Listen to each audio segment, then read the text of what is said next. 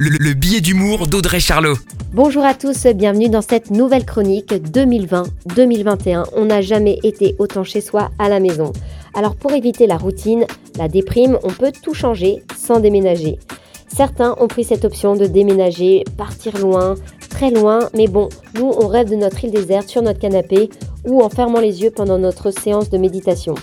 Cette semaine, quelques conseils pour donner un vrai renouveau sans grands travaux. On désencombre son appartement en rangeant et en optimisant son espace. On est toujours en train d'acheter des meubles pour ranger, mais peut-être qu'on a simplement trop d'objets chez nous. Alors surtout, on va changer nos habitudes de consommation. On végétalise son appartement, elles améliorent la qualité de l'air, mais elles aident aussi à gagner en bien-être et en productivité. Et si on n'a pas la main verte, on prend des plantes faciles d'entretien. Et si le mot d'ordre, c'était se faire du bien?